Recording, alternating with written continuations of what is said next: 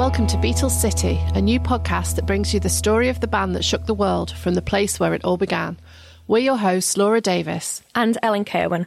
Join us on a journey along the sandstone lined streets of John Lennon's childhood, Woolton, into the living room recording studio where the Quarrymen cut their first record, and down the steep steps into the Cavern nightclub. Over 10 episodes, we'll be interviewing those who were there at the birth of Merseybeat and played a part in the group's rise to fame, as well as those with a unique insight into the time. Pete Best, the fifth Beatle, recalls the excitement of the Hamburg days and the devastating moment he discovered he was being sacked from the band. I talked to my mother, Mona. Uh, she was absolutely couldn't believe what had happened. And I just basically broke down and cried.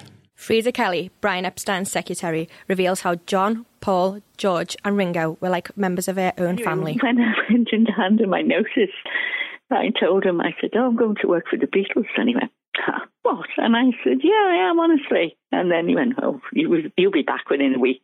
I said, I don't think so. And quarryman Rod Davis takes us on a personal tour of Woolton to give a flavour of what the village was like when he and John Lennon were growing up there. Laura, can you remember the first time you heard the Beatles? I can't remember the very first time because it feels like they've always been around. Um, we had a cassette at home that my sister and I used to listen to a lot. But for us, it was quite quite strange because we didn't really think of the Beatles as the world famous Beatles.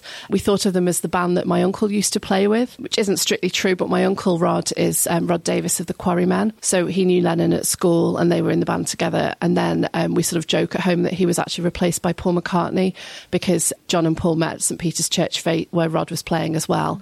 And then his sort of involvement with them kind of fizzled out from there. But I do remember a funny thing that happened at school, which was I was walking along one day minding my own business and this older girl came and slammed me up against the wall. And I thought, oh, I'm going to get beaten up here. I must have been about seven at the time. And she said to me, My sister says you like the Beatles. And I said, Oh, uh, yeah. And she said, Cool. And then walked off and left me alone.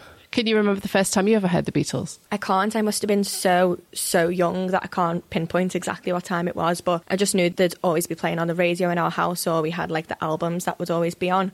And my mum had like a special playlist that just included Beatles songs. So I can't remember, but I never actually sort of put it together that all these songs were from the Beatles when I was that young. I used to just like that song and say to my mum, you know, play that song, mum, or play that song. And then it wasn't until I got older I realised that all these amazing songs had come from one band and it you know, it was the Beatles. So first and foremost, I sort of fell in love with the songs, and then I liked the bands.